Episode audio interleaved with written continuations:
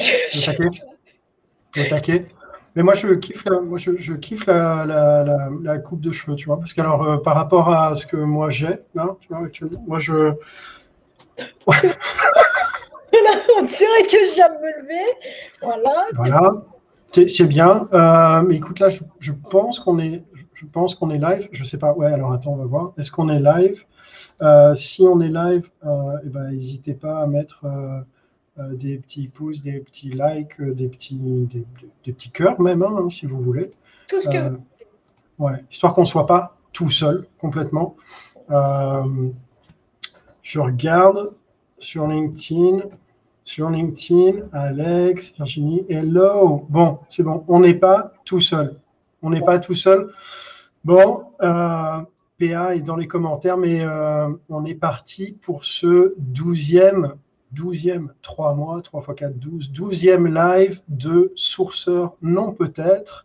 Euh, vous remarquerez que Pierre-André a eu un upgrade en Hélène.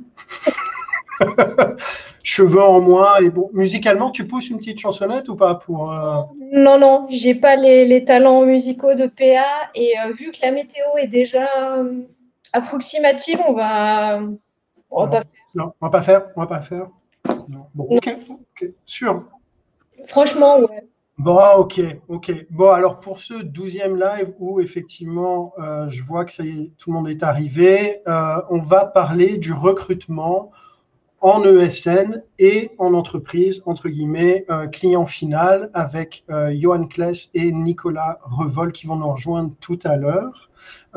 mais on va commencer avant petite revue de presse presque habituel par la question sourcing de la semaine passée, de la newsletter de la semaine passée, que je vais dropper euh, dans les commentaires et euh, je vais vous la lire, puis vous avez le temps d'y réfléchir, voire d'essayer d'y trouver la réponse.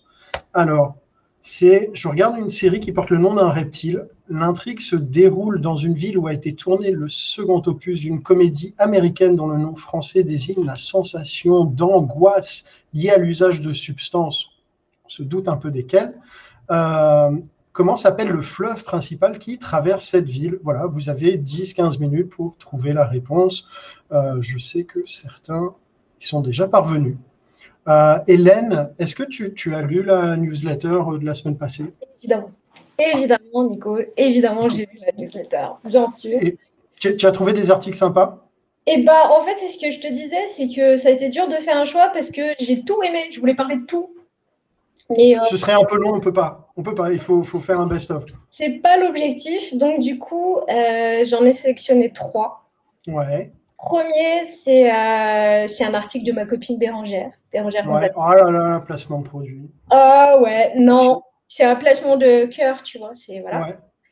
Euh, donc Bérangère était, était, recruteuse avant et euh, elle est euh, contact manager maintenant. Et elle a fait un article ressources où elle regroupe plein de ressources pour les gens qui s'intéressent au copywriting.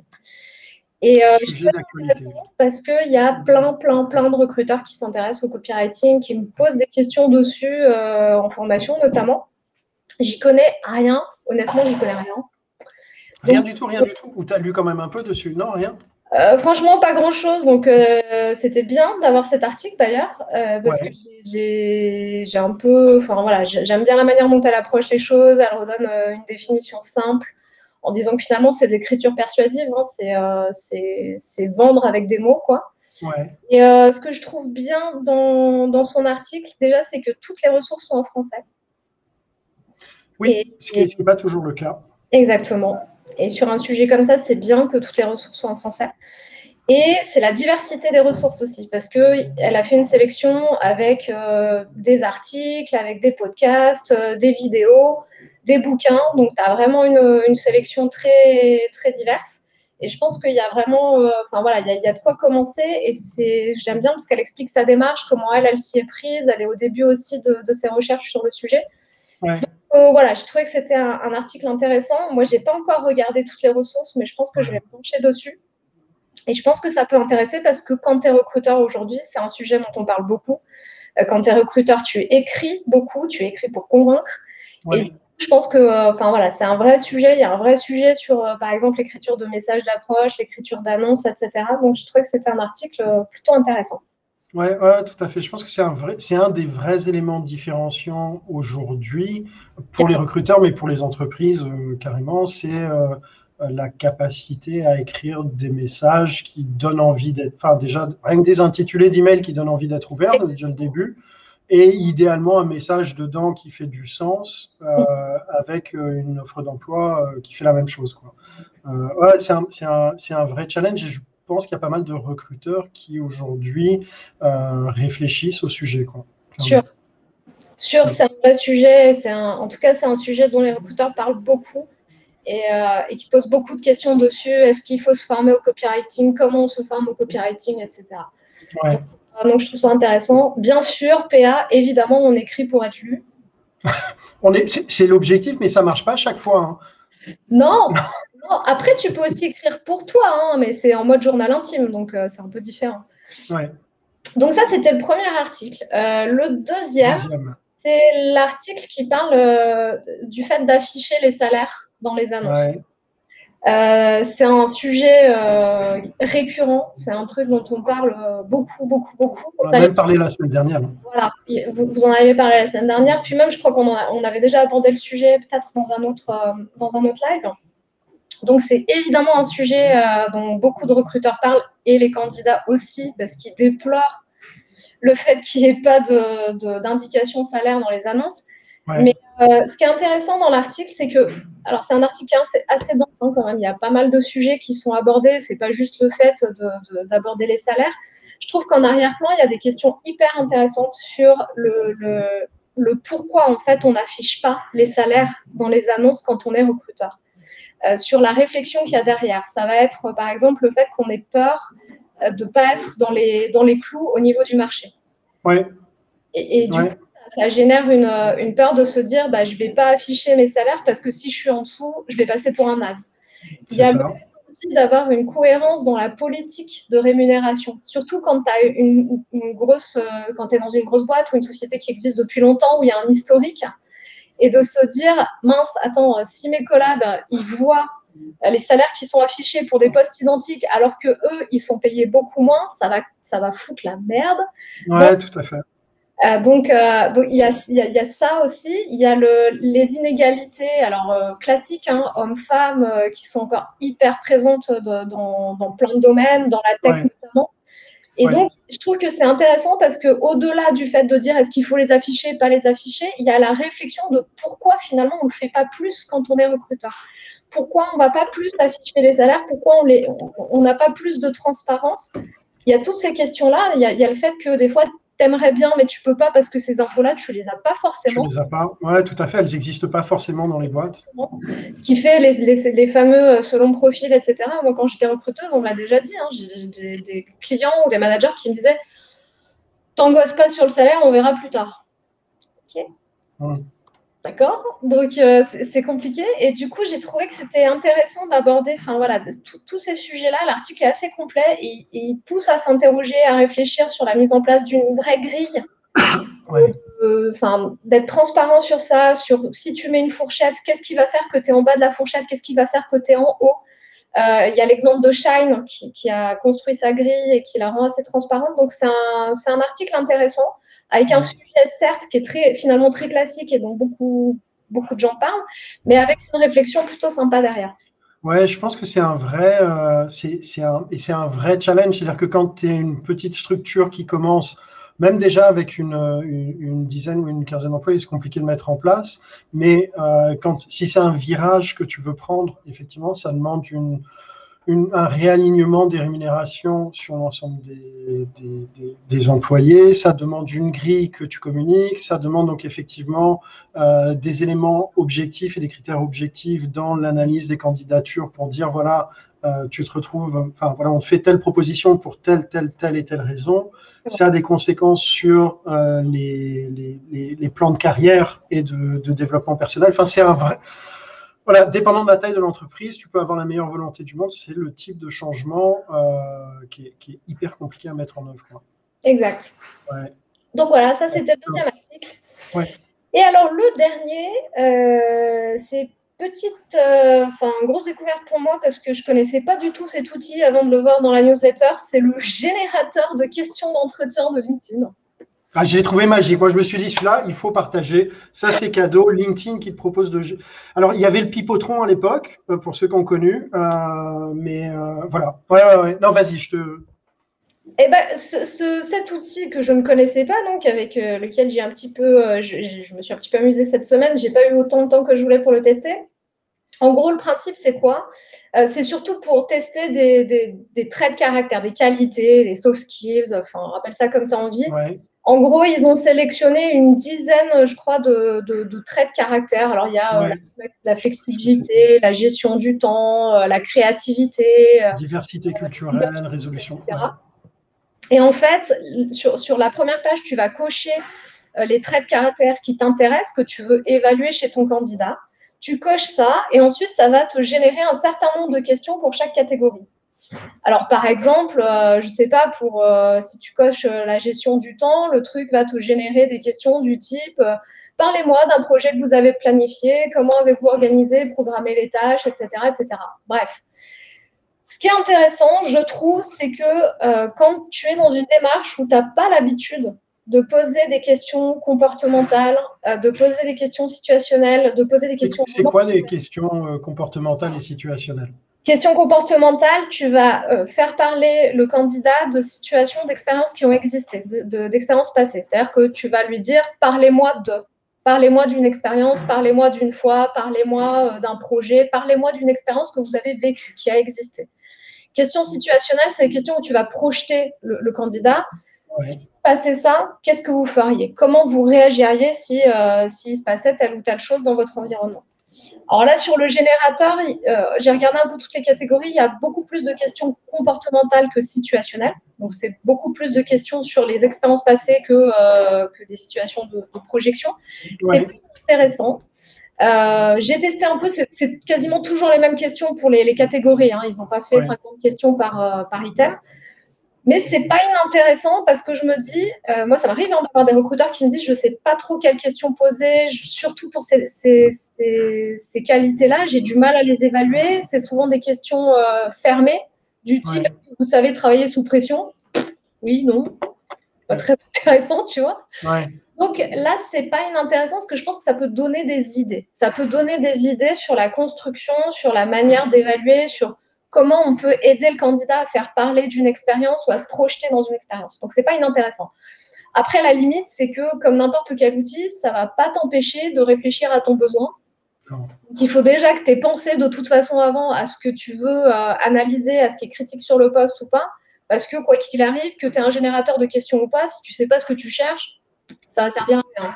Ça ne rien. Ah, tout à fait. Donc voilà, à tester, je trouve ça rigolo. Euh, moi, je vais continuer de le tester un peu pour voir ce que ça vaut, mais, euh, mais ça peut donner des idées.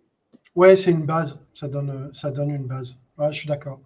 Euh, voilà. Ouais, et ben, Écoute, c'est déjà pas mal, c'est déjà pas mal, c'est des beaux articles, je suis d'accord. Euh, je parlais du Pipotron, euh, Johan a, mis le, lien que j'ai mis en avant. Alors, c'est pas tout à fait pareil, hein, c'est pas des questions d'entretien, euh, c'est plutôt euh, générer des, des, phrases BS automatiquement sur un outil assez rigolo. voilà. Merci Hélène pour cette magnifique revue.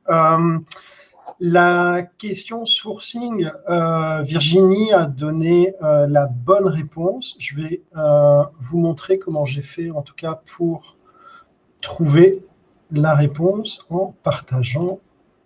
Voilà mon écran. Alors, par contre, je ne le vois pas. Une petite seconde. Tac. Voilà. Alors, on cherchait euh, un fleuve euh, où l'intrigue se déroule euh, dans une ville où a été tourné le second opus, je mets ça en grand, d'une comédie américaine dont le nom français désigne la sensation d'angoisse liée à l'usage de substances.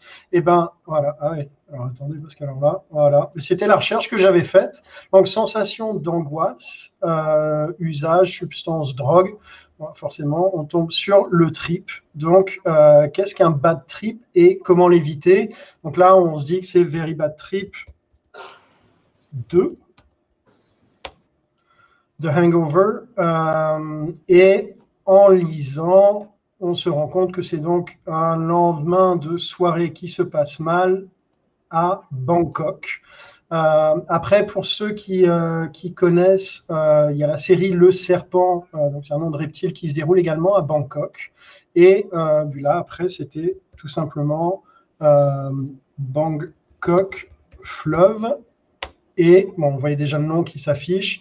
Mais en fait, c'est le fleuve qui traverse une majorité de la Thaïlande d'ailleurs et, et, Bangkok qui s'appelle le Chao Phraya. alors, je prononce peut-être mal, mais c'était le Chao Praya. La bonne réponse. Je ferme donc ceci, je ne partage plus et je reviens.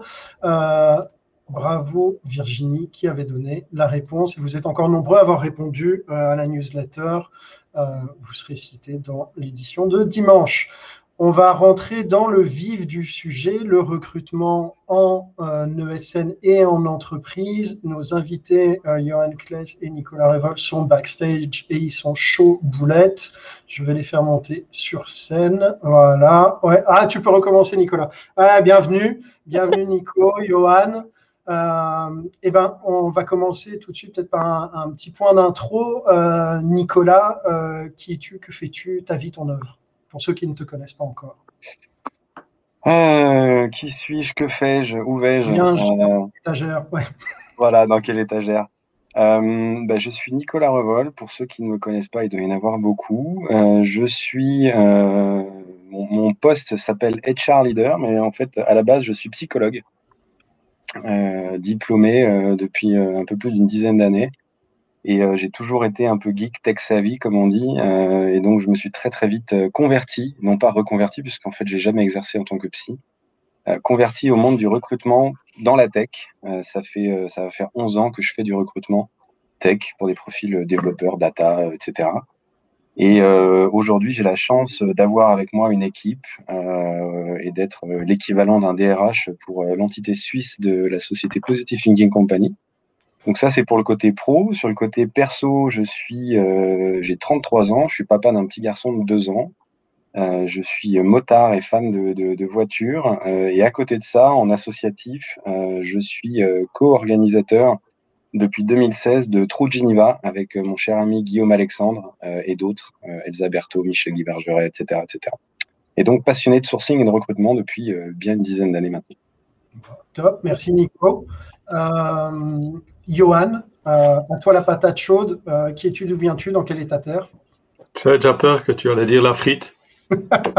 ça coulait de source. Ouais, ouais, ouais, tout à fait. Donc voilà, comme ça tout le monde sait que je, je, participe de la Belgique. Euh, bah moi, en fait, je suis tombé un peu par hasard dans le monde des RH parce que j'ai fait une, part, une première partie de ma carrière dans le sales et marketing. Et euh, il y a 20 ans, plus ou moins, j'ai rejoint une, agence spécialisée en communication RH. Euh, on m'a parlé pour la première fois de l'employer branding, des recherches de candidats, des difficultés sur le marché de l'emploi, etc. Et puis euh, voilà, je me suis pris de... Ça m'a passionné et maintenant, dix ans après, j'ai rejoint la STIP, où je suis maintenant. Donc la, la STIP, c'est la société de transport en commun de Bruxelles, un peu les, hein, RATP de Bruxelles, comme on dit. Ouais où je suis responsable de l'employer branding et du sourcing. Et la STIP, c'est une société de, ben, je crois qu'on est 10 000. Et euh, voilà, donc une grosse boîte euh, avec tous les avantages et, et les, j'allais dire les inconvénients, non, les challenges que ça comporte. les voilà. c'est positif comme euh, formulation. Oh, ouais, ouais. ok, cool. Bienvenue, Johan. Merci. Merci. Euh, alors, moi, je propose d'aborder le sujet un peu en mode euh, entonnoir, donc de, commencer par le haut, euh, sur plutôt la planification et la visibilité que vous avez ou que vous pouvez avoir, par exemple, sur une année à venir. On imagine, on est 1er janvier. Comment vous vous projetez sur une année à venir? Est-ce que euh, vous faites, euh, vous utilisez du workforce planning, euh, vous avez des prévisionnels, des choses comme ça? Comment ça fonctionne, par exemple pour toi, Nico? Bah, Comme tu le sais, mais peut-être pour expliquer, une ESN, en gros, notre métier, c'est de vendre de l'expertise, de la solution. et comment on le fait? Soit on vend des projets, soit on vend des ressources. Donc, en gros, notre produit, désolé pour le terme, hein, c'est la matière grise de nos consultants. C'est vraiment leur expertise. C'est le, le, fameux truc, quand tu, tu, payes un plombier, tu le payes pas pour taper sur un tuyau, mais pour savoir où taper. Mmh. c'est ce qu'on fait. de ce fait, on est complètement dépendant des projets de nos clients. Euh, donc en gros, euh, on va aller euh, voir nos clients en fin d'année, mais tout au long de l'année, pour essayer d'en apprendre un petit peu plus sur leur budget projet, sur les 6 mois, sur les 12 mois, sur les 18 mois, mais parfois c'est sur les 3 mois ou sur les 15 jours qui viennent. Donc le workforce planning, il est un peu compliqué, mais on y arrive puisqu'on a aussi en interne, nous, des objectifs, qu'ils soient de croissance, de rétention ou, d'évolution, de, de, pivot dans la société, par exemple. Donc ça nous permet par deux biais, d'abord sur les chiffres en termes de nombre de personnes, de headcount, mais aussi en termes d'expertise. Euh, typiquement, on fait partie, nous, de ces sociétés où euh, on va pas aller euh, tirer à vue sur tout ce qui passe. On a six domaines d'expertise particuliers. Donc, ça nous aide quand même pas mal. J'ai été dans une société avant où on, pouvait tout faire. Dans ce cas-là, c'est pratiquement impossible de faire du workforce planning parce que tu peux pas savoir si dans l'année, tu vas avoir 12 demandes de développeurs Java ou 50 demandes d'administrateurs Linux. Nous, comme on a quand même des domaines d'expertise qui sont euh, très très euh, différenciés euh, et, et, ségrégés, je dirais, on arrive avec ces deux ces deux variables à se dire ok, pour l'année, nous, ce qu'on aimerait, c'est embaucher 20 développeurs Java, 10 DevOps, 3e consultant, etc. Néanmoins, c'est une hiring strategy qui, qui évolue. Moi, je la fais évoluer. J'ai un espèce d'énorme tableau Excel où je la fais évoluer tous les mois, tous les trois mois. Ok. Donc, euh, le tu es vraiment sur une réactivité euh, et tu t'adaptes. Bon, après, j'imagine que tu ne vas pas de 0 à 100 en un mois, mais ton, ton, tu as une, euh, comment dire, un delta positif ou négatif, un modulo mathématiquement, par rapport à tes objectifs, tu fais, enfin, aux objectifs fixés ou au potentiel que tu anticipes au mois ou au trimestre. C'est ça. Et dans ce cas-là, des fois, on a des, des, bonnes surprises. on avait anticipé 200 personnes et au final, on a, euh, en plus des 200 personnes qu'on avait anticipées, il y a un projet qu'on a gagné qui nous a euh, rapporté, entre guillemets, euh, 50 headcount en plus. Donc, on peut faire, on a la capacité de faire 200 plus 50. Mais parfois, on a aussi euh, planifié 200 personnes et puis il y a une super maladie qui s'appelle Covid-19 qui est arrivée et puis il a fallu faire avec, mais comme tout le monde en fait. Mais sauf que nous, hein, ça nous a pas trop inquiété dans ce sens-là. Enfin, en tout cas, de mon côté, les autres ESN peut-être pas, mais parce que c'est quelque chose qu'on a l'habitude de gérer, d'être euh, d'un semestre sur l'autre, euh, on ne sait pas. Oui, tout à fait. Ouais, ça, la flexibilité, enfin, en tout cas, est dans l'ADN et dans le mode de fonctionnement. Tu dois, tu vas pouvoir t'adapter aux contraintes extérieures. Ok, ok, merci Nico. Euh, Johan, de ton côté, comment ça se passe, toi, à la Steve? Ben, Je crois que Nicolas a dit le mot magique, tableau Excel.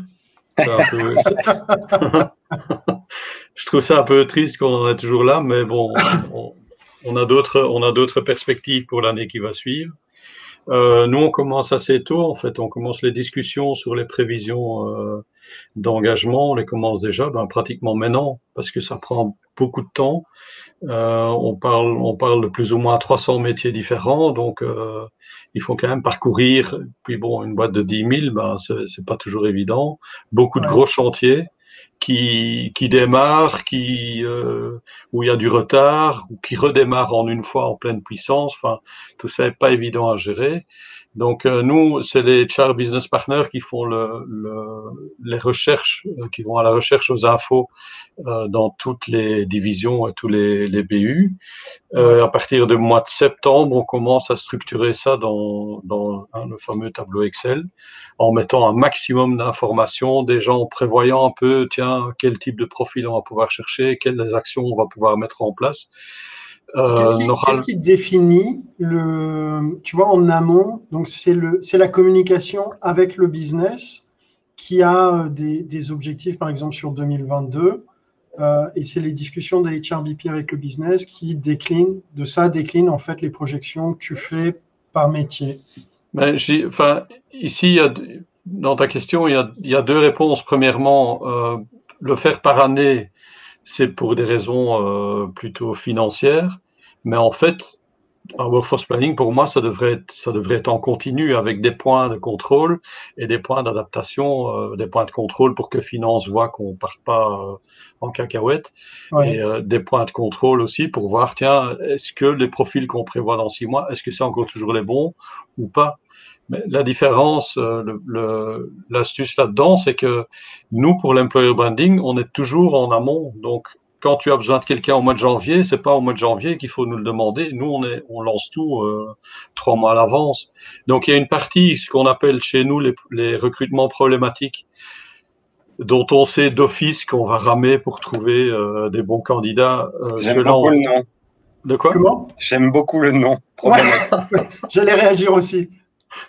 En fait, on a, on a, on a trois termes. Recrutement problématique, ça, c'est où on sait qu'on va mettre probablement euh, six mois pour les trouver, ouais. parce que sont, la plupart des recrutements problématiques sont des profils, ce qu'on appelle les profils mixtes, techniques, mais avec du people management. Enfin, tu vois, et parfois il y a des combinaisons assez, assez improbables. Et puis on parle des métiers critiques, ça c'est des métiers qui mettent vraiment, euh, si jamais il y a quelqu'un qui disparaît ou si la fonction n'est pas remplie à temps, ça met vraiment le business en danger. Et puis il y a, comme partout, les métiers en pénurie. Et quand on mixe ces trois-là, ben, la plupart du temps, euh, au mois, au mois d'octobre, dans notre cas avec l'équipe, ben, on commence déjà à suer des grosses gouttes parce que voilà. Maintenant on a eu un, on a eu un petit peu la paix pendant un an. Ça, c'est, enfin, il faut quand même trouver un avantage au Covid, ouais. le marché de l'emploi qui s'est calmé.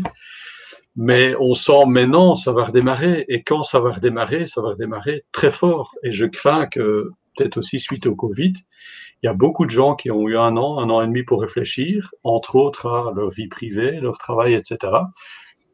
Et on ne sait pas ce qui va se passer. Moi, je crois qu'il va y avoir une, une, augmentation du turnover. Et dans une boîte comme la nôtre, même si on parle de quelques pourcents de turnover, on parle tout de suite de quelques centaines. Donc, ouais. euh, quand, vous, quand il faut chercher un expert IT, euh, bon, déjà, c'est pas toujours évident. Quand on vous en demande 10 en une fois, là, c'est voilà, il faut sortir, euh, faut sortir tous les moyens, quoi. Et alors, normalement, fin de l'année, il y a le, la, la finalisation budgétaire. Et puis, ben, nous, nous, déjà au mois d'octobre, on est déjà lancé en fait. Mais Quand je dis nous, c'est euh... l'employer branding et le recrutement ou le sourcing. Ton, ton, ton process, en gros, c'est donc des, des points euh, avec le business via les HRBP. Ouais. Tout ça s'intègre dans un Excel monstrueux. Euh, et duquel après, en fait, bon, j'imagine que tu mets en face des, euh, des fourchettes ou des, des, des rémunérations, ce qui permet d'estimer un budget et une, une, masse salariale, que derrière tu revalides avec finance. C'est une de mes questions derrière. Alors peut-être elle, elle s'appliquera moins de ton côté, Nicolas, mais euh, en termes de, de, décision, une fois que cette projection est établie, ce, ce workforce mmh. planning ou cet Excel, mais on va dire workforce planning, ça fait un peu plus sexy.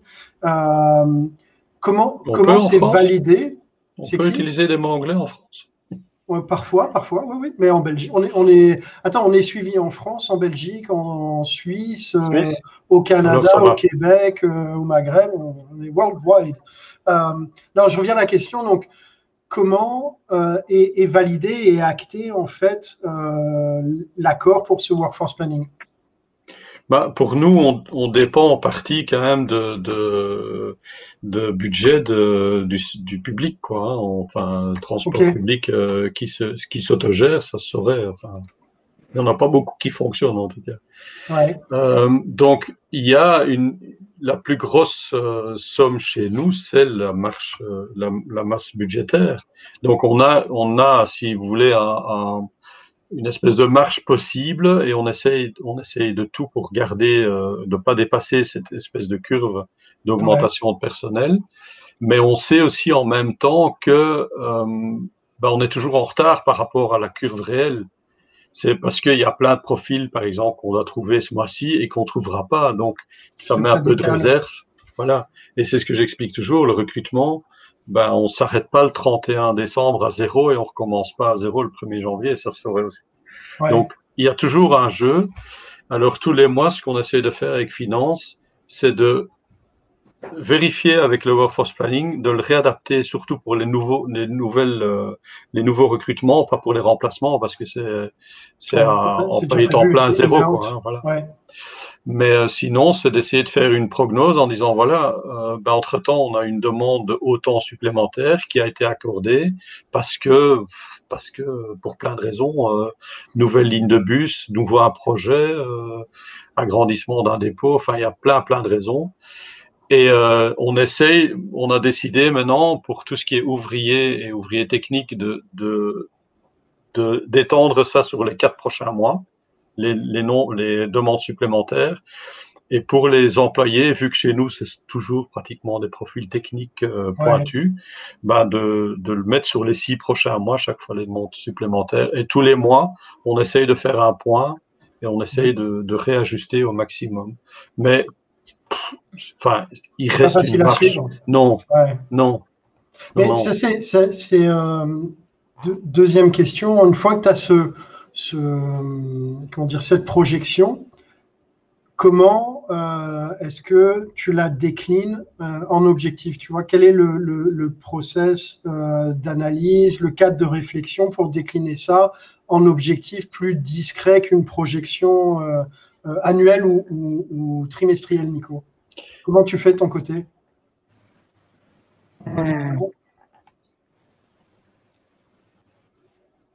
Les objectifs de recrutement, tu veux dire Ouais, c'est ça, la projection, le workforce planning. En gros, tu te dis, OK, j'ai une visibilité à trois mois, à la louche, avec un modulo. Comment toi, dans ta, projection euh, pour euh, euh, gérer ben, le fait de l'atteinte de ces objectifs ou le sizing de l'équipe ou, quoi Comment tu découpes ça?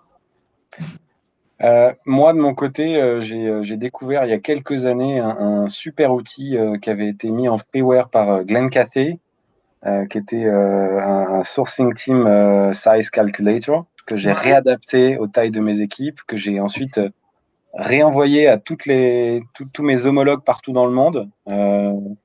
Alors, ça n'a pas forcément. Euh, quand tu fais ça, euh, potentiellement, tu, tu, tu, te mets à dos le management si jamais tu as une, une, équipe dans un pays qui n'est pas assez sizée et qui s'en rend compte, alors que c'est maintenant. Mais au moins, ça nous a permis, au-delà de la taille d'équipe, parce qu'il y a des contraintes business aussi, euh, on ne peut pas non plus avoir 15, 15 recruteurs ou recruteuses. comme ça, si on était à 5 avant, euh, ça nous permet aussi d'accès, parce que moi j'ai refait l'outil par rapport à toutes nos étapes avec les pourcentages, les taux de rétention, taux de conversion, etc.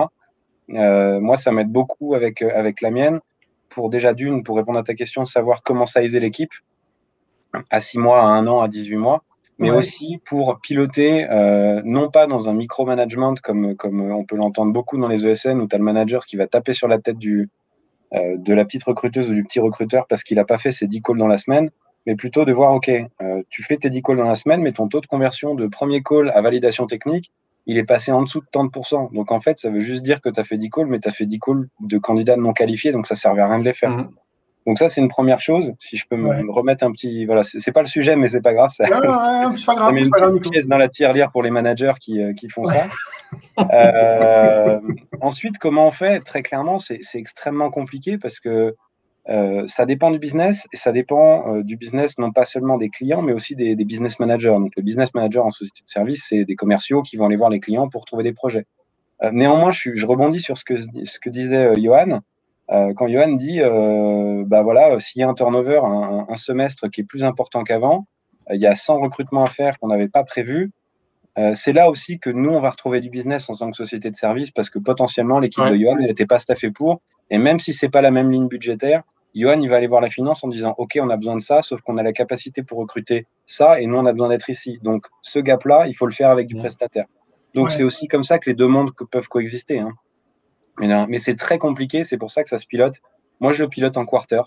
Parce que le piloter en, mensuel, ça sert à rien. Parce qu'un recrutement, euh, un bon recrutement sur des profils un peu élevés, ça prend au moins un mois, on va dire. Enfin, ça peut être plus rapide, mais voilà, c'est chaud.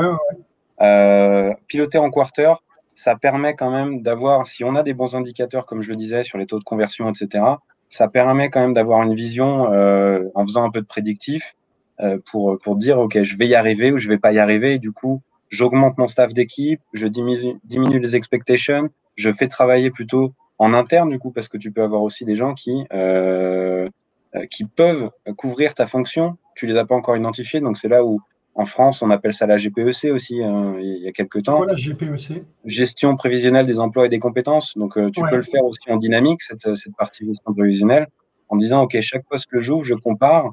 Nous, on a mis en place des responsables opérationnels où chaque poste qu'on ouvre, on va comparer avec notre database de consultants et consultantes existantes euh, pour prioriser d'abord ceux qui pourraient évoluer avant de recruter. Donc, comme ça, on arrive à le gérer, en fait. Mais après, quand tu, quand tu fais évoluer des consultants vers un autre poste, tu dois de toute façon recruter pour euh, compenser le, consultant qui bouge d'une position. Ouais. Tout à fait. C'est euh, euh, déshabiller Paul pour habiller Pierre. Hein. Ça, c'est clair. c'est parfois, plus facile. Exactement. Voilà. Ah, ok. ok. et, et, toi, Johan, euh, comment, comment tu fais ça? Alors, une fois que tu as ton, ton, Excel monstrueux avec 300, 300 euh, métiers différents, mmh. comment tu fais pour le, discrétiser, le transformer en action? Bah, Une fois qu'on a le, la première ébauche de, de l'Excel, euh, ce qu'on fait, enfin, on essaye quand même d'être déjà à 90% exact, hein, parce que sinon, ça part vite. On calcule un, enfin, on a réussi à trouver une espèce de formule pour calculer euh, turnover, départ, etc. Donc, on se base sur les derniers chiffres, les chiffres des dernières années, et on rajoute un coefficient. Et là, c'est ce que nous on appelle l'effort de recrutement, parce qu'il y a l'interne et il y a l'externe. On est passé, euh, on a, euh, on est passé à, je crois, 52% euh, d'engagement via la mobilité interne. Ça veut dire que il y a un remous énorme en interne. Et comme tu dis, à un certain moment dans la cascade, ben, il y a quand même un poste qui se libère. Et donc, du coup, au lieu de, de, de chercher profil X euh, deux étapes avant, ben, c'est un profil complètement différent. C'est ça aussi qui rend tout ce workforce planning très compliqué parce qu'on peut pas tout, tout prévoir. Mais en fonction de la, de la, de la, de l'effort de recrutement, ben, à ce moment-là, on voit si l'équipe de recrutement sera assez, euh, assez forte pour suivre tout, ou si éventuellement, comme le dit Nicolas, on doit faire appel à, appel à l'équipe, appel à la valise et euh, demander de l'effort moment, enfin temporaire pour, pour euh, soutenir l'équipe de recrutement. Quoi. Et ça, ça dépend suivant, euh, suivant la, la, la, demande de type de profil. Ben, on va essayer de trouver des, des, des consultants qui, qui, ont quand même un minimum d'expertise dans la recherche de ce type de profil, enfin, qui ont surtout probablement aussi un propre réseau, etc. Ouais. Donc voilà. Mais on essaye, si on veut, on a différents, différents stades. Il y a les campagnes, il y a euh, tout ce qui est euh, support des campagnes à travers tous les, les, canaux possibles et imaginables. Et puis, à un certain moment, on renforce en faisant du sourcing. Ouais. Et moi, je vois ça euh, comme, comme une espèce de phase avant de passer le sourcing et éventuellement consultant en interne si, si on parle de plusieurs mois d'efforts de, recrutement. Et le sourcing, moi, je vois ça un peu comme, comme une phase avant de passer au stade, euh, on met le paquet, c'est chasseur de tête, et là, on paye, euh, voilà, on paye, euh, on paye ce qu'on sait, quoi. Donc, on, on essaye, on essaye de travailler un peu en, moi, je dis toujours en forme d'entonnoir, en fait. Ouais. Mais dans, en tout, pour les campagnes, même chose, on travaille de la même façon. Ok. Euh, alors, question peut-être un petit peu plus euh, pratico-pratique. Euh, quel est le process que vous suivez l'un et l'autre pour initier un recrutement jusqu'au closing? Alors, sans rentrer forcément dans le détail, trois entretiens, mais parce que ça, j'imagine que ça varie selon les métiers, donc peut-être moins de ton côté, Nicolas, plus du côté de Johan. Après, peut-être pas, corrige-moi si je me trompe, mais tu vois comment, quel est le process de recrutement concrètement, comment c'est initié, euh, comment tu, tu, fais tes choix de canaux de diffusion, euh, process candidat, etc. Ton hmm. côté, Nico, tu fais comment? Euh, alors, one again. ça marche aussi. Hein. En freewheeling.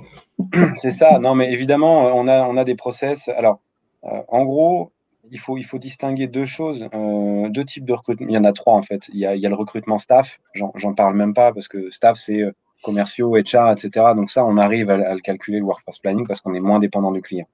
mais si je prends le recrutement. Tu t'en occupes aussi? C'est dans, ton, dans ton scope ou c'est une autre équipe qui s'occupe Oui, alors on a une équipe de recrutement corporate pour tout le groupe qui s'occupe worldwide. qui fait au moins les premières recherches, les, les postes d'annonce, etc. Et puis ensuite, chaque entity manager, country manager, HR manager va valider pour, pour ses équipes sur les, les, dernières étapes. Mais pour les, les populations tech, solutions, consulting, nous, on a mis en place une, euh, une, une, practice, en tout cas en Suisse, parce que chaque entité est autonome, donc chaque entité fait aussi en fonction de son marché, c'est important de le, souligner aussi. Nous, en Suisse, ce qu'on a mis comme étape, c'est euh, chaque fois qu'il y a une demande client ou projet, euh, on passe par une validation par cette, ce fameux Operation Manager, Operation Leader, qui va valider en fonction de, la, du, du, de toutes les personnes qui sont présentes, est-ce qu'on n'aurait pas déjà quelqu'un qui a les compétences ou qui pourrait les obtenir plus facilement que mettre en place un, une machine de guerre de recrutement? Attends, je reformule pour, pour, être sûr d'avoir compris. Ça, c'est pour les postes en interne ou pour tous les postes? Pour tous les postes. Pour tous les postes, en gros, quand il y a une possibilité d'embauche, on va dire une demande, un besoin, il y a d'abord une analyse qui se fait en interne pour voir s'il y a une mobilité, quelqu'un que tu peux traîner, etc., qui peut faire ce poste avant d'engager toute la démarche. OK. C'est ça. Euh, et ensuite, une fois qu'on a fait cette analyse et qu'on a dit, bah non, il n'y a personne, malheureusement, Là, on démarre euh, toute la partie sourcing avec euh, posting d'annonces, euh, referral, campagne auprès des collaborateurs, collaboratrices, etc. Et puis, et puis bah, le gros du travail, c'est le sourcing, mais c'est aussi pour ça qu'on aime ça. Puis après, bah, tout le, classique, mais tu as dit que c'était pas là-dedans, qu'on allait plutôt premier entretien, validation technique, deuxième entretien, entretien avec la direction, mmh. etc. c'est le trois entretiens classiques où il y a des, des variations Il y a des variations. il y a des variations. Typiquement, nous, on va faire, euh, on va dire 90%, alors pardon pour les Français, 90%, entre 80 et 90% euh, d'embauche sur profil, ce qu'on appelle sur profil, c'est-à-dire qu'on n'a pas forcément de mission, mais on va miser sur la compétence, le profil, l'expérience, le mindset et le potentiel, en se disant, cette personne-là, on sait que de toute façon, on aura des missions plus tard ou des projets. Euh, tu dois quand même le corréler à ton Excel Workforce Planning. Exactement, exactement. À côté de ça, euh, sur les 10% ou 20% restants, on va être sur de l'embauche sur mission. Quand est-ce qu'on fait de l'embauche sur mission? C'est typiquement quand on est dans des profils qui sont un petit peu hors scope, euh, dans nos six domaines d'expertise, des gens qui sont un petit peu à côté, à la marge. Euh, on a des clients qui, veulent ce type de personnes. Nous, on ne sait pas forcément les faire bosser à part chez ces clients-là. Euh, notre but, c'est pas de embaucher, de licencier, faire un one shot avec une mission. Donc, on va peut-être avoir un, un, process qui va être un peu plus long, pas forcément en durée, mais en termes de nombre d'entretiens, parce que souvent, quand c'est des, clients qui demandent, il faut que ce soit quand même rapide. Mais euh, on va peut-être avoir un process un peu plus euh, euh, élargi pour être sûr aussi. Donc, soit que le client, on peut parler de try and hire, le client veut du consulting et veut l'embaucher ensuite, soit c'est un profil qui va avoir le potentiel qu'on va pouvoir réadapter à notre domaine d'activité. Parce que sinon, c'est quelqu'un que si on perd la mission, ben, on sera obligé de s'en séparer et c'est clairement pas la logique. Donc ça veut dire que dans ce process-là, tu es dans une, une idée d'analyser soit le potentiel côté business de faire un try and hire, soit le potentiel côté candidat de pouvoir switcher sur une des, euh, des, des, business lines ou des offres. oui, il y a un troisième, c'est notre potentiel à faire évoluer la personne aussi, parce que tout doit oui, sur les épaules de la personne, tu vois. Oui, tout à fait.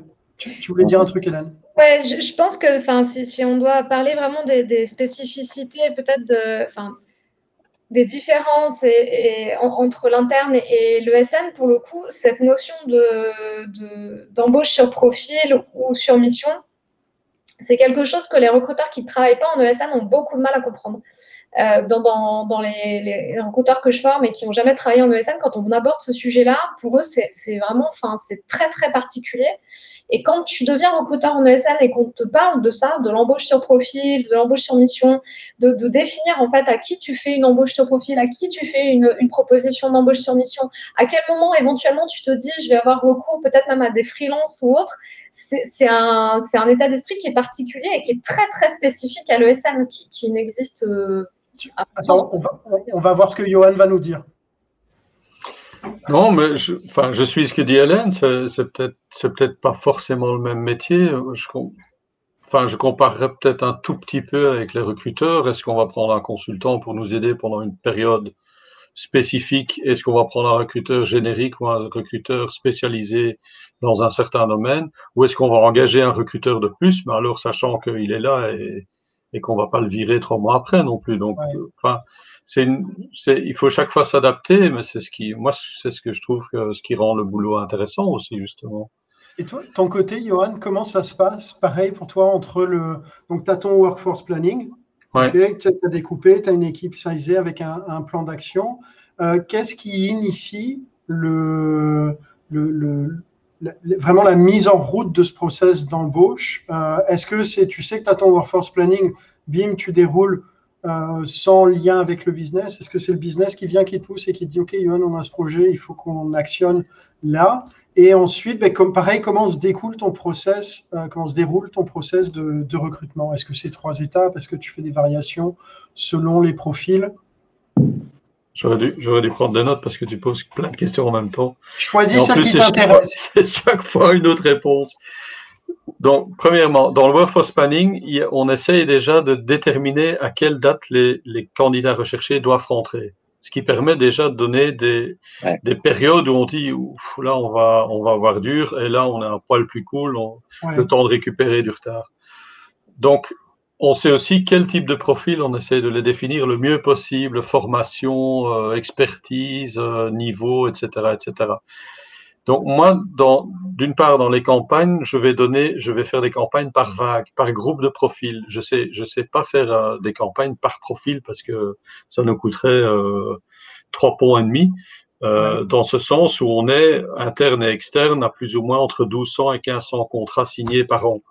Donc ça veut dire que voilà. En moyenne, tu es à 100, 120 personnes par an euh, par mois, pardon. Par mois, oui. Ouais, Donc on est plus ou moins entre, allez, entre 5 et 7 euh, contrats signés par jour. Quoi. Maintenant, il y a deux, il y a deux, euh, il y a deux process différents.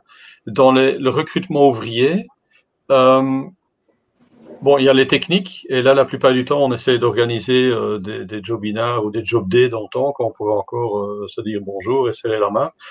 Euh, on, on, va essayer de, de, de, rechercher des types de profils, mais groupés, parce que la plupart du temps, des techniciens ou des électromécaniciens, ben, on en a besoin partout. Euh, les, les, véhicules sont électriques ou deviennent électriques ou hybrides, etc. Donc, c'est un peu toujours le même style de profil, tout ce qui est ouvrier. La conduite, c'est le, le pôle formation qui donne le rythme. Pourquoi? Parce que si on veut former 24 euh, chauffeurs, par exemple, bah, il faut des bus, il faut la place, il faut des moniteurs, etc. Donc, eux, ils donnent le rythme au recrutement ouvrier en disant le mois prochain, on en a besoin de 12, 24, 36. Et le recrutement ouvrier, tout ce qui est conduite, ils sont en recrutement continu. Ils créent, si tu veux, un espèce de pool de réserve de recrutement qui doit être assez grand pour être sûr de pouvoir fournir le mois ou les deux mois suivants à l'équipe formation. Tu vois? Par contre, l'équipe euh, euh, l'équipe euh, recrutement employé, ben, initialement, les dates sont prévues. Maintenant, on sait très bien que voilà, hein, des projets avancent, accélèrent, ralentissent, etc. Mais c'est normalement, c'est les HRBP qui donnent le signal au recrutement en disant celui-là, go, parce que j'en ai besoin dans X temps. Je ne dis pas qu'ils le disent toujours à temps. Ah, ça, après, ça, ça, on parlera peut-être des, des, petits challenges internes, mais c'est quand tu es sur des recrutements ouvriers, donc là, c'est vraiment, tu fais des, euh, euh, des recrutements groupés, pas du one by one, mais quand tu es côté euh, recrutement employé, là, tu fais quoi, one by one ou tu fais aussi par vague? Ben, Ça dépend. Quand, par exemple, on a besoin d'un Enfin non, les profils, de toute façon, c'est chaque fois des profils spécifiques. On n'aura jamais besoin de, je sais pas moi, de 20 développeurs en une fois. On n'a pas, c'est pas notre métier, tu vois. Euh, mais par contre, on va à un certain moment dire, tiens, maintenant, il faut absolument, on a, on a, on a, ou on risque d'avoir un retard en recrutement IT. Ben, euh, et alors le briefing qui arrive chez moi, c'est, il faut faire quelque chose. Voilà. Allez, cadeau, cadeau. voilà. Et alors quand je dis, bah, on a déjà fait beaucoup de choses, eh ben, il faut faire autre chose. Merci. Donc non, on essaye de trouver des solutions, c'est pour ça qu'on est là. Et on essaye de, là, la plupart du temps, créer, bah, comme maintenant on fait les Jobina, où, on va probablement passer au live LinkedIn, etc. On essaie d'attirer un maximum de candidats en espérant pouvoir remplir euh, allez, entre 5 et 10 postes assez rapidement dans le même type de profil. Mais sinon, la, la demande initiale, ben, elle vient du, du, de, du manager qui, passe par qui lance, qui lance l'appel, voilà. Euh, et puis ça passe par différents stades, comme Nicolas a dit, hein, euh, validation, euh, HR administration qui met tout en ordre, dans quelle place, dans quelle équipe, etc. Validation, reward et performance, est-ce que c'est bien à la bonne place, est-ce qu'on est d'accord sur le salaire, etc. Mais tout ça est en train de, mais bon, vous, question au subsidiaire, vous avez des grilles ou pas? Oui, on travaille sur des barèmes. Oui suivant niveau d'expertise, année d'expertise, âge, etc. Donc ces barèmes sont quand même assez larges. Euh, mais on essaye, donc par exemple maintenant on vient, on, est en pleine implémentation d'un, enfin, du projet C'est Fou. Ça n'a rien à voir avec Perrier, hein, mais c'était assez fou comme projet au départ. Euh, classification des fonctions ouvrières, où on a remis en place une toute nouvelle classification pour les 6500 ouvriers en une fois. Mais ça veut dire aussi qu'une boîte comme Lastip, qui, qui, qui, a quand même connu plein de phases différentes, ben, à un certain moment, c'était à peine s'il n'y avait pas euh, une description de fonction par personne. Et tout ça a été réduit à 90 fonctions, ce qui va forcément faciliter euh, énormément euh, le, la recherche, la, la, mise en place, etc. Après. Et maintenant, ben, dès que l'équipe qui a travaillé là-dessus pendant plusieurs années se, se, sera un peu reposée, qu'ils ont besoin. On lance la même chose pour les employés. Ok. Mais ça veut dire qu'en gros, quand tu as un poste qui s'ouvre ou qu'on dit OK, go, on va chercher un recruteur. je parle sur les fonctions plus euh, employées pour le mhm. Euh, ça peut être même, même pour ouvrier. Est-ce que c'est le même process euh, que celui décrivait Nicolas, c'est-à-dire un premier, une première recherche en interne de, de, qui a les compétences et veut évoluer là qui euh, n'a pas les compétences mais pourrait les avoir pour évoluer avant d'actionner euh, une, euh, une, recherche vers l'extérieur? Pour, pour, certaines fonctions, parce que c'est des fonctions typiques à nos métiers, c'est pratiquement que en interne. Et après, à, ce moment-là, ça passe par ce qu'on appelle des examens concours, parce qu'on sait que c'est des profils, voilà, un, un, un, je sais pas moi, quelqu'un avec euh, une expertise spécifique euh, dans le métro, ben, en Belgique, euh, on, est les seuls. on est les seuls. Donc, ça, donc, ils sont chez nous ou ils sont plus chez nous. maintenant, pour le reste, c'est on, on, on, pousse la mobilité interne parce que je crois que c'est un élément de motivation quand même très fort. Et puis, bon, l'avantage chez nous, c'est qu'à certains moments, tu as quand même facilement euh, la possibilité d'évoluer tant horizontalement que verticalement. Donc, il y a quand même pas mal d'opportunités. Donc, les gens sollicitent en interne. C'est pour ça que je dis l'effort de recrutement. Les gens sollicitent en interne comme, comme quelqu'un d'externe, en fait. Sauf que pour, forcément, si on a deux candidats équivalents, ben, on va préférer euh, prendre l'interne. Et parfois, quand on sait, ou quand il y a des candidats pressentis, ou quand on se dit, tiens, euh, bah, à mon avis, cette compétence-là, il y a certainement quelqu'un qui l'a. On laisse même une, une période minimum où on donne, on donne l'avantage en interne avant de lancer tout en externe. Je, je, je, passe une question qui a été posée. Euh, Quelle est la taille de, de ton équipe, ta, ton équipe de recrutement? Alors, il y a deux choses. Donc, mon équipe, on est quatre. Mais ça, c'est faut pas, c'est pas la réponse. Euh, mais, donc nous, on est en soutien complet du recrutement. Le recrutement, je crois qu'ils sont euh, une dizaine en ouvriers, une dizaine en employés, je crois plus ou moins. Donc ça fait en gros 20, 20 une petite, une petite vingtaine de recruteurs. Ouais, ouais c'est chaud quand même. Hein. Euh... Ben, Après, il y a des campagnes aussi. Ça, ça doit aider, mine de rien. Oui, mais je, te dis, le, le, la façon de recruter est complètement différente, qu'on soit dans, dans, ils sont sur deux sites différents d'ailleurs, euh, qu'on fasse partie de la cellule ouvrière ou ouvrier ou, employé. C'est quoi euh, le ratio euh, entre postes d'employés et ouvriers? Sur les, sur les 1500 à la louche, c'est quoi? C'est 50-50, 80-20 Ah, le nombre de recrutements. Je croyais en, qualité de candidat. Ah non, le nombre de recrutements. Euh, ben, cette année, au départ, le Workforce Planning, on est plus ou moins à 800, 800 demandes. Et là-dedans, je crois qu'on est en moyenne, on est à 500 personnes pour la conduite, une centaine techniques et tout le reste euh, employés et cadres. Quoi. Donc, il faut, pour, pour faire simple, la STIP, tu as deux tiers ouvriers et un tiers employés et cadres. Et dans les ouvriers, tu as deux tiers conduite, un tiers technique. Et chez les employés cadres, tu as plutôt l'inverse, deux tiers techniques, experts et un tiers support. Voilà, en gros. On est plus ou moins à ces pourcentages-là. Dans euh, les, canaux de recrutement que vous pouvez utiliser, quels sont euh, vos canaux préférés et euh, les plus efficaces? Idéalement, j'imagine que ce sont les mêmes, mais Nico, de ton côté, quels sont les, canaux, les, canaux que tu préfères utiliser et les canaux les plus efficaces Donne le meilleur taux de retour? Je, je... Canaux, je, fais large, hein, ça peut être les sites, euh, les, cooptations, peu importe quoi. Moi, je fonctionne très peu par annonce. Euh, peut-être peut-être à, tort, hein, mais euh, simplement parce que sur ces dix dernières années, l'expérience m'a montré qu'il y a beaucoup d'efforts qui est mis dans les annonces pour peu de résultats, en tout cas sur ma population, des postes d'experts Java ou de développeurs ou enfin bah, ils répondent pas quoi. Enfin, faut aller les chercher, faut, faut savoir, euh, faut, faut, savoir euh, leur donner envie de venir. Et c'est pas euh, par simplement une annonce. Donc, euh, par contre, on fait des travaux sur l'employer branding, sur l'employee value proposition, etc. pour que, que, que Johan du coup connaît, connaît bien, bien mieux que moi, je pense, parce que je suis pas dans ce projet-là en plus.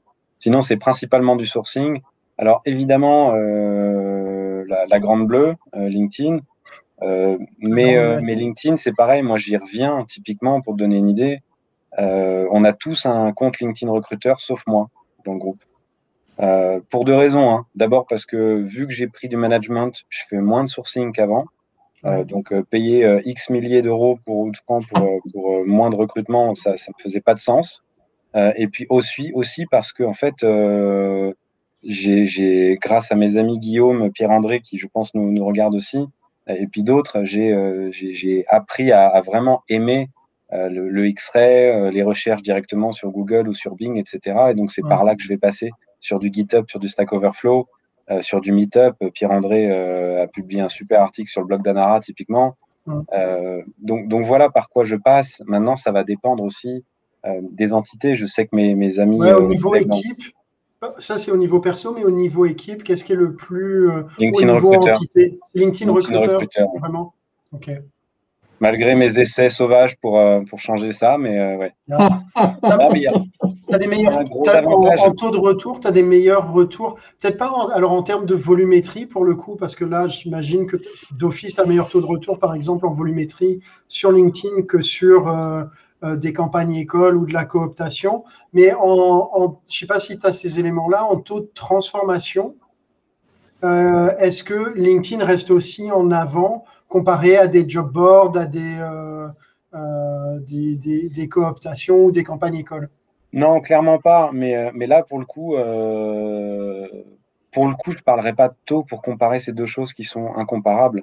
Si tu, parles, si tu compares les taux de, conversion depuis le, le, le contact au recrutement, tu ne peux pas comparer une base de données comme LinkedIn à un job board. Euh, clairement, si tu parles de taux, les job boards vont être plus pertinents.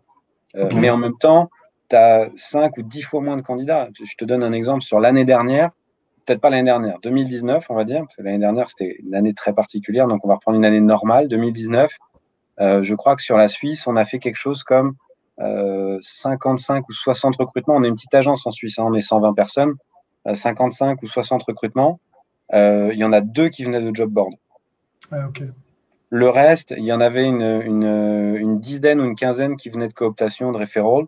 Et sinon, le reste, c'est du sourcing, euh, un peu d'annonce, de, de, réponse à annonce quand on a de la chance sur notre site web, etc. Donc oui, le taux, le taux de conversion est bien plus fort sur les job boards, mais c'est logique parce que les gens sont en recherche la plupart du temps. Enfin, voilà, c'est juste ça. Ok, ok. Et, toi, Johan, de ton côté, quels sont les, les, médias, les outils, les, supports que tu utilises de manière Alors c'est une question à tiroir, encore une fois, oui, non. que tu utilises, mais enfin, que tu recherches. Enfin, je dirais, je dirais euh, tous, et en même temps, je mesure euh, continuellement. Donc, je ne ferme pas forcément la porte tout de suite à quelqu'un qui fonctionne mal.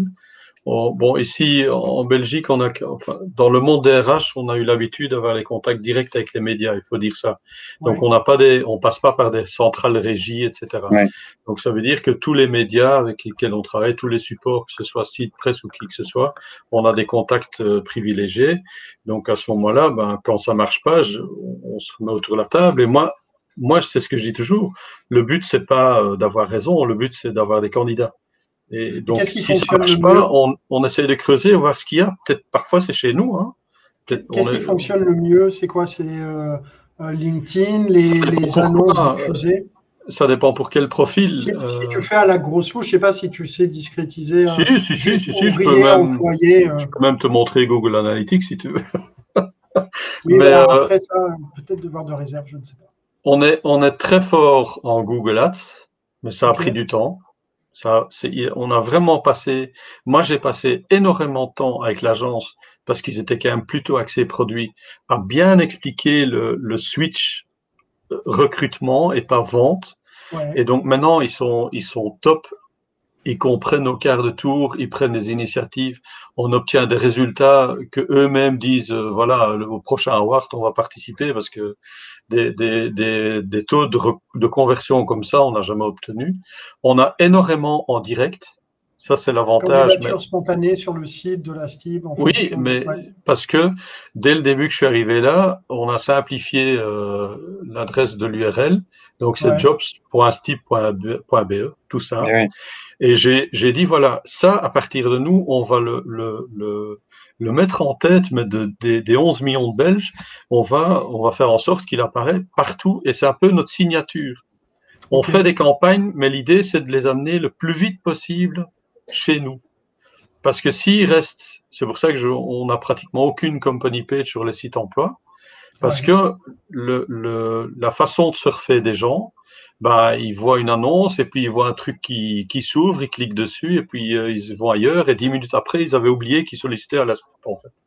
Donc moi, je, je, veux que les gens viennent le plus vite possible sur, sur notre site à nous.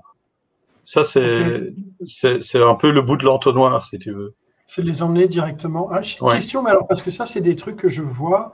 Euh, Est-ce que de, de, la page euh, Steve de LinkedIn, tu peux postuler directement sur le site de la STIB ou euh, est-ce que tu dois ouvrir le site de la STIB, copier ton CV, mettre une lettre de motivation, etc. Euh... Oui. Ah. Oh, ok, non, non, je... ah, bon, mais, mais, mais, on est en train de, de je fais forcément partie du projet. On est ouais. en train de passer à un tout nouveau système de management RH. Et là, j'espère qu'on va passer dans, dans une autre, un autre stade. Euh, on essaye de faciliter un maximum. Quand vous arrivez sur le site, ben, il y a juste les catégories toutes simples. On, on chipote pas. Je, on s'est mis dans la tête du candidat, en fait, en se disant, mais toutes, toutes, ces, toutes ces, ces noms de fonctions et tout ça, les, les gens, ça leur parle pas. Ils connaissent pas la structure. Mmh. C'est comme quand on dit, euh, ah, il faut annoncer technicien métro. Non, il faut annoncer technicien. Parce que si tu cherches un technicien métro, à nouveau, ils sont chez nous. Donc ça n'a pas beaucoup de sens. Moi, j'ai. De quoi, quoi Le walk in their shoes. Ouais. Ouais. À, leur place, à leur place. Donc moi j'ai juste, quand tu rentres sur le site, tu as la case conduite et sécurité, bon, c'est très facile à comprendre, technicien, bachelier technique, informatique et télécom, ingénieur, métier de support. Voilà. Basta. Ouais. Et là tu cliques et tu, tu, tu peux chercher ou garder ce qu'il y a, euh, ce qu'il y a en ligne. Donc on a essayé de simplifier un maximum et mettre tout en front et pas avec des menus et des sous-menus, etc., parce que ça, c'est fini. Maintenant, est-ce est -ce que c'est la façon que j'ai en tête et dont je voudrais fonctionner? Non. Mais là, pour l'instant, on est lié au, aux limites de la technologie d'un très gros euh, groupe euh, à trois lettres. Voilà. Ouais. Donc j'espère que ça changera d'ici d'ici une petite année. On, vient de, de, taper l'heure. donc voilà, maintenant, si vous nous suivez et que vous voulez retourner à vos occupations, n'hésitez pas. Nous, on reste encore un peu. Hein. il reste des cacahuètes à la table. Alors j'avais encore plein de questions, mais je vais peut-être. Vas-y, Nico, tu dois barrer. Ouais, je voulais juste me permettre de répondre à, Marie-Elisabeth Simoes, euh, qui, rebondissait sur LinkedIn Recruteur. Ça me semble important, euh, oui, pas de, CV d'expert. En fait, ça me semble très important cette phrase parce qu'il faut bien se rendre compte, et ça, je pense que je vais faire plaisir à Guillaume. Euh, quand on va sur LinkedIn, on va interagir avec des gens, pas avec des candidats. Ok? La, personne devient candidat à partir du moment où elle fait l'action d'être intéressée par votre société. Donc, c'est normal qu'on n'ait pas de CV d'expert. Après, donc, donc d'abord, on, parle à des gens sur LinkedIn et sur LinkedIn Recruteur et sur les réseaux sociaux. Ceci dit, euh, je suis tout à fait d'accord avec Marie-Elisabeth. On n'a pas beaucoup, plus beaucoup d'experts sur LinkedIn, mais pourquoi? Parce que les experts se sont barrés de LinkedIn parce qu'ils en ont marre de recevoir 10 mails bullshit par jour et que du coup, ils sont ailleurs. C'est pour ça aussi que j'ai enlevé ma licence LinkedIn Recruteur. Et comme dit Pierre-André, profil social n'est pas CV. Voilà, je veux juste rebondir là-dessus parce que ça me. Ça me... Si je peux, euh, si je peux ajouter quelque chose à ce que dit Nicolas, parce que tout à l'heure tu parlais de la grande bleue. C'était Oui, mais moi j'ai l'impression que ça, devient tout doucement la grande rouge parce que voilà, tout le monde est dessus et, et la meilleure chose qui, qui, je trouve, pourrait leur arriver, c'est qu'il y a un concurrent et que ça redynamise le tout parce que ici on est en Belgique, je crois qu'ils doivent être plus ou moins à 4 millions. Bon, il y a en grosso modo euh, presque 5 millions de, de personnes actives bah, tout le monde y est, mais du coup, des gens qui sont plus ou moins euh, spécialisés dans, dans, une forme d'IT ou quoi que ce soit, ils sont contactés euh, cinq fois par jour et ils commencent tous à, à couper les accès. Et mais la bonne nouvelle, c'est que maintenant, on peut envoyer que 100 demandes de connexion par jour. Donc, forcément, tu vas moins embêter les gens, sauf si tu les spams avec tes emails. Ouais. taux de, bon, voilà, c'est positif ou pas, ça, chacun euh, voit, midi à, sa porte pour le coup, je pense. Euh, mais, euh, mais effectivement, je pense que le profil social n'est pas assez d'office. Ben, si, si, je peux ajouter quelque chose, et ça, c'est une petite plume pour, pour une, une, des filles qui travaille dans mon équipe.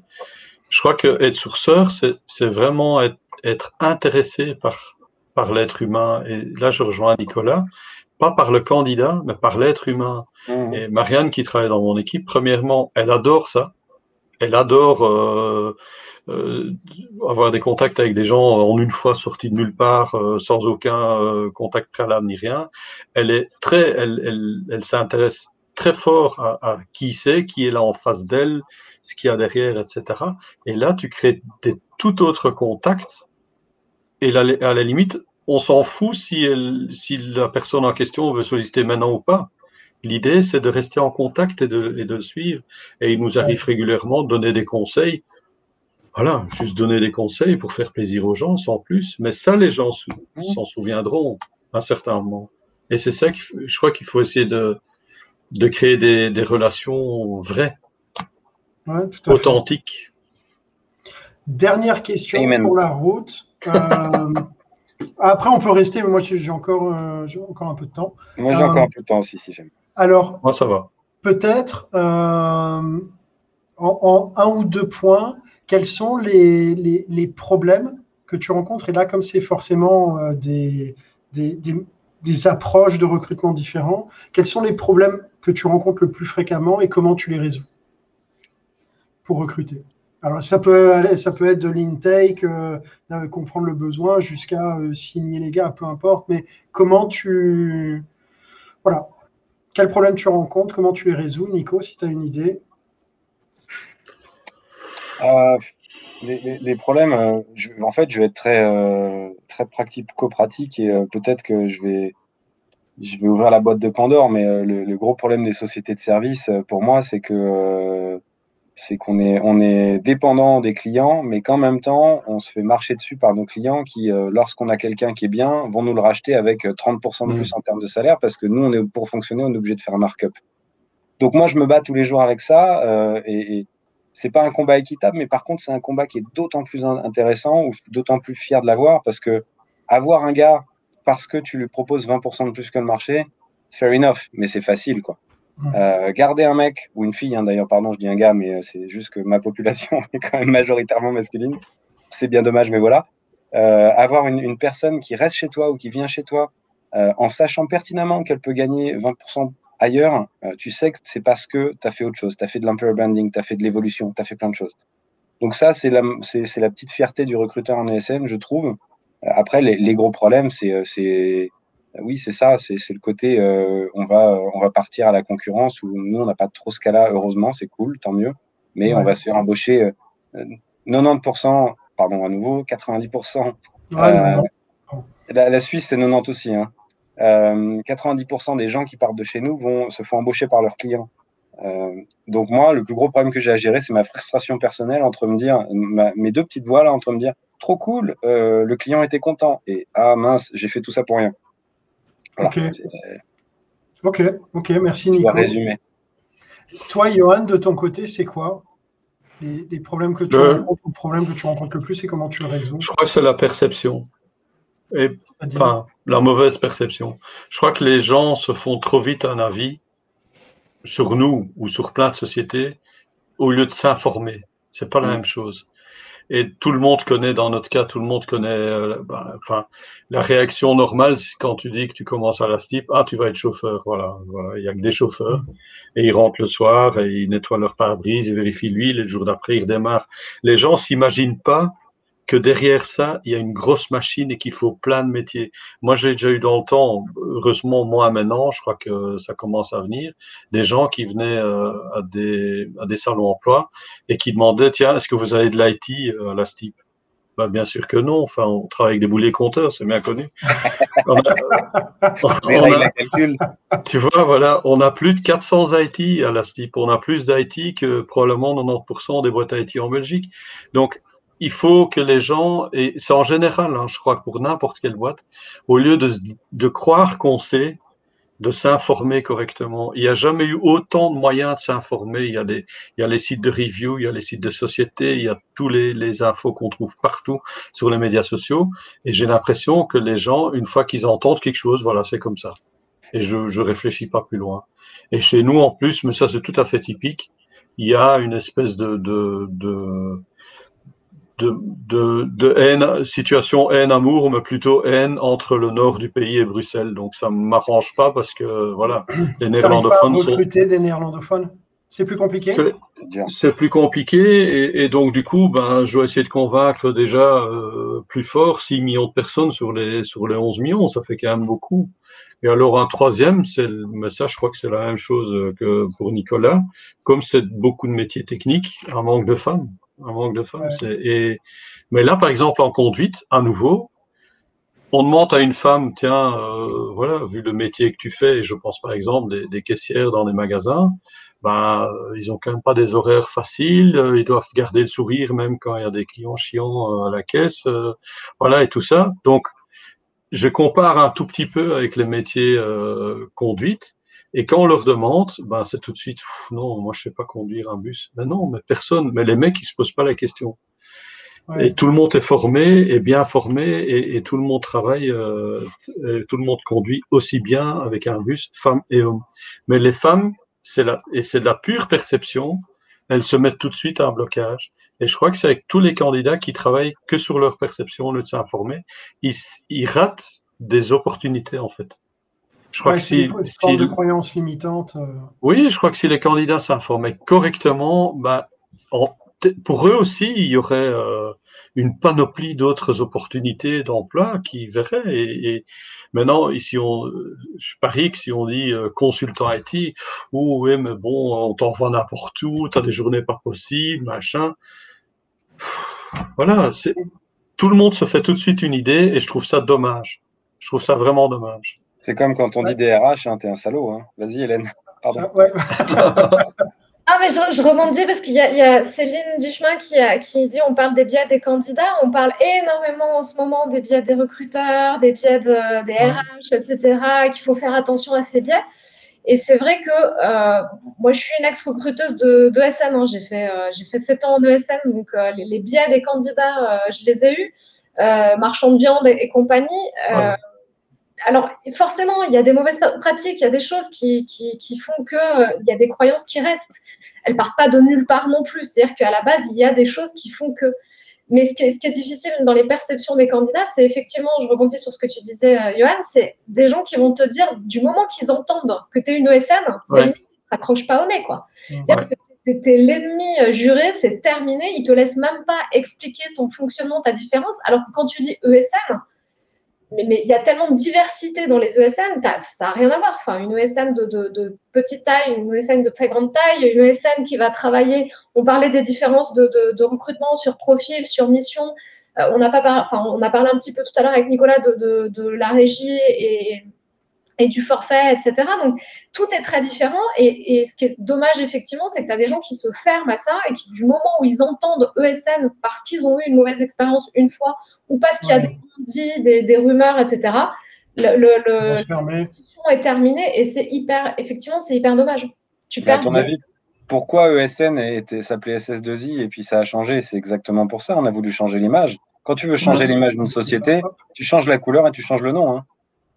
SS2. Ouais. Après, il y a eu SSCI, Société de services et de conseil. Mais bon, peu, euh, ça c'est de l'historique, mais il y a une, euh, un, un, truc qui est intéressant, et je ne sais pas si, Johan, vous avez essayé ça, féminiser ah, on les jobs. On pour, le fait. Les chauffeurs, on... tu mets chauffeur, comment chauffeur? On, fait, on met. Non, justement, non. ça c'est. D'ailleurs, premièrement, premièrement c'est bon, bonjour les, les. Bonjour les réactions sur euh, les médias sociaux si jamais on mettait chauffeuse de bus. Oui, oui, et, et, deuxièmement, ce qu'il faut savoir, chauffeuse, c'est un modèle de fauteuil, c'est même pas, c'est même pas juste. Donc nous, on utilise nous, on utilise on chauffe. Peut, on peut effacer là ce que j'ai dit? Non, non, non, non mais j'enregistre aussi de mon côté. Donc. Non, non, on utilise chauffeur. Ouais. Euh, c'est pas encore reconnu, mais je trouve que là aussi, on doit, on doit ouvrir des portes. Voilà. Comme on dit ingénieur, comme on dit euh, ouais. technicienne, voilà. Et moi, je, enfin, c'est un de mes grands combats. Euh, c'est la diversité. Déjà, quand on demande pourquoi est-ce qu'on devrait avoir plus de femmes, je comprends déjà pas la question. Quand tu es à 11% de femmes, la question se pose même pas. Ouais. Donc euh, voilà. Donc moi, je, je, je serai toujours, j'essaierai toujours, en tout cas, de, de pousser, euh, en tout cas, l'écriture inclusive, parce que je crois que psychologiquement, en commençant à écrire, à écrire de façon inclusive, on commence à, à réfléchir autrement aussi. Le fait d'accepter chauffeur, on voit plus facilement des femmes à la conduite et voilà, tout ça est. Mais bon, c'est peut-être euh, okay. le sujet de ouais, notre. Là, un... Alors, parce que là, une heure et quart à peu près à la grosse louche. Euh, je vous propose un, un, un, petit mot de la fin, chacun, si, si vous en avez un. Euh, Nico je vais rester sur ce que je disais, euh, qu'on qu soit dans une entreprise euh, client final ou une ESN, euh, quand on parle à des gens, on parle à des gens et pas à des candidats d'abord. et donc, déconstruisons, je crois que j'ai vu déconstruire le, les biais, déconstruisons le mythe de l'ESN vendeur de viande, déconstruisons le mythe du recruteur méchant, déconstruisons le mythe du DRH qui peut licencier et virer en levant ou en baissant le pouce, et soyons des personnes à personnes qui essayent de, de faire un monde meilleur ensemble c'est un peu utopiste, hein, je ne vais pas me mettre à pleurer, mais euh, je pense qu'il faut essayer de voir le métier comme ça, sinon il euh, euh, faut arrêter. quoi. Ça roule, ça roule. Merci Nico pour ce mot de la fin. Johan, de ton côté? Je, vais, je vais rajouter euh, l'autre côté de la facette, c'est ce que je dis toujours aux candidats aussi. Vous aussi, vous avez le droit de dire non. Mmh. Je sais que, bon, parfois, on est absolument peut-être un peu plus obligé de trouver un job et que c'est pas toujours facile, mais quand on a le choix, si on se sent pas bien, dites non. Parce que être mal dans, dans une société où on se sent pas bien 8 heures, 10 heures par jour, ben, ça a des répercussions sur tout le restant de la vie et c'est, voilà, la vie est trop courte pour, euh, ça c'est le côté belge, bon vivant, voilà. Ouais, ouais. Donc, euh, c'est aussi au candidat de, de bien s'informer et de faire en sorte que la boîte le corresponde. Et ça va dans les deux sens, en fait. Top. Beau mot de la fin, Johan. Alors, juste, je, pendant qu'on discutait, moi j'ai un, un, outil qui met tous les chats, etc.